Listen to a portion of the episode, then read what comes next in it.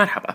من المواضيع اللي بتنطرح دائما فيما يتعلق بالهواتف المحمولة موضوع ال fragmentation أو التجزئة وأكيد هذا الموضوع يطرح دائما كرد من آه، مستخدمي آيفون أو مشجعي آه، أسلوب آبل في العمل على آيفون مقارنة بما تقوم به جوجل فيما يتعلق بأندرويد. وحقيقة هذا الموضوع الآن أصبح يطرح بشكل أكبر مع ويندوز فون ودفع مايكروسوفت له حقيقة من المواضيع المثيرة للاهتمام اللي انطرحت من فترة آه، للمصمم آه، لوك وروبلوسكي وبيحكي فيه حقيقة عن أرقام حقيقية متعلقة بها ال fragmentation هاد ولنعرف أكثر شو معنات ال fragmentation بالأسواق.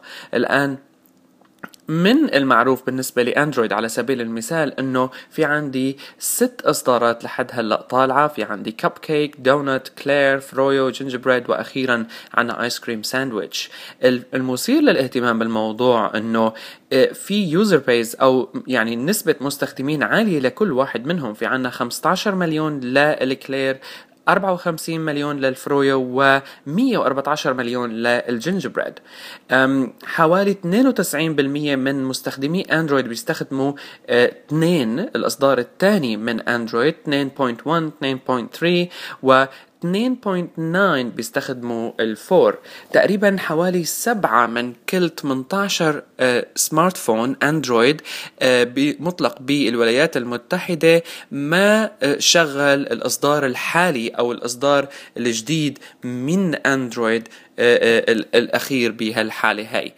أيضا مثلا بالنسبة لنتفليكس وهو مواقع مشاهدة الأفلام أونلاين أحد مواقع مشاهدة الأفلام أونلاين المشهور كتير بالولايات المتحدة بيجي traffic من ألف different device من ألف device مختلف لخدمتهم هي على أندرويد آه كل يوم. 99% من ال customer support emails اللي بتجي لشركة اسمها ايمانجي بيجي من ناس عم حقيقة بيتذمروا من موضوع إنه الاندرويد device تبعهم مش supported والشركة هي إيمانجي بتدعم 707 اندرويد device 707 اندرويد device مختلفين اذا على الطرف الآخر بالنسبة لابل smartphones كل إصدارات ابل ال smartphones ال iPhones حقيقه اللي طلعت من ابل خلال الثلاث سنين الماضية تدعم آخر إصدار من iOS. iOS 5 الجديد في عليه حوالي 75% من كل مستخدمي ال iOS. و آه، وهو نفسه نفس الوقت اللي أخذ هذا Gingerbread ليوصل ل 4% من كل مستخدمي الأندرويد users اذا بنفس الوقت عندي 75% آه، على iOS و4% على ال Gingerbread اللي كان بهداك الوقت. 15 آه، أسبوع بعد إصدار ال iOS 4 كان في 70% منزل أو نسبته. بالنسبة ل iOS 5 كان 5 60% sorry وبالنسبة ل Ice Cream Sandwich كانت واحد بالمية. الخلاصة بهذا الموضوع ما في أرقام لسه عن رح أحط link لهال article هاد لكن ما في عندي حقيقة إذا شيء بالنسبة لل fragmentation أوضح من هيك خاصة فيما يتعلق بأنه آه، تأثير هذا الموضوع على المستخدمين شو هو؟ أكيد بنرجع آه، وبالأخير بنقول أنه خاصة مع إعلان سامسونج الأخير أنه هي صارت ال top بموردي الهواتف المحمولة خاصة بعد انتقالها لأندرويد بشكل كامل. ويعني آه، شبه دعم المطلق له والأسعار المنافسة. في شيء بيرجع كمان وبيقول لك مقارنة لها ال fragmentation هذا إنه قديش الناس حقيقة عم تهتم لهذا الموضوع. هي حقيقة بتجي بالأخير كمان لفكرة إنه من الممكن إنه الناس ما يفرق معها وما تفكر كتير بهذا الموضوع إلا لما تجي application معينة يضطر يستخدمها المستخدم ويلاقي إنه مش مدعومة. هذا الموضوع كمان بيأثر عليه شخصيا ووقتها بصير بفكر بمفهوم ال fragmentation هذا الأمر ما بيجي طبعا عند مستخدمين بيجوا من شركة واحدة وبيحصلوا على نفس النتائج دائما. ربما بيعطي آه، تجربة استخدام هذا ما فيها بريك ما فيها حقيقه أي آه، كسر للروتين الاستخدام اليومي لكنه بيأثر بشكل كبير على مستخدمين بيستخدموا أجهزة مختلفة. أنا إذا عندي جهاز ما بقدر حدثه بدي استنى وبعدين بدي أشوف شو ممكن يصير على جهازي إذا الشركة دعمتني أو لا.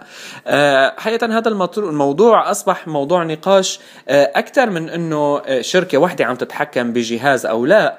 آه، صار ناس تشوفه بنظرة إيجابية وصار ناس تشوفه بنظرة سلبية كتير كمان الفراجمنتيشن آه، لأنه ممكن أنا كمان أقول أنه أنا ما عم خلي شركة تحكمني كمستخدم بس بالأخير أنا ما عم حصل النتائج اللي بدي إياها. أنا ممكن للحظة معينة لتجربة معينة ليوم معين يطلع معي مشكلة و application معين ما أقدر شغله لأنه مش مدعومة على جهازي أو feature معينة ما لاقيها موجودة لأنه مش مدعومة على جهازي.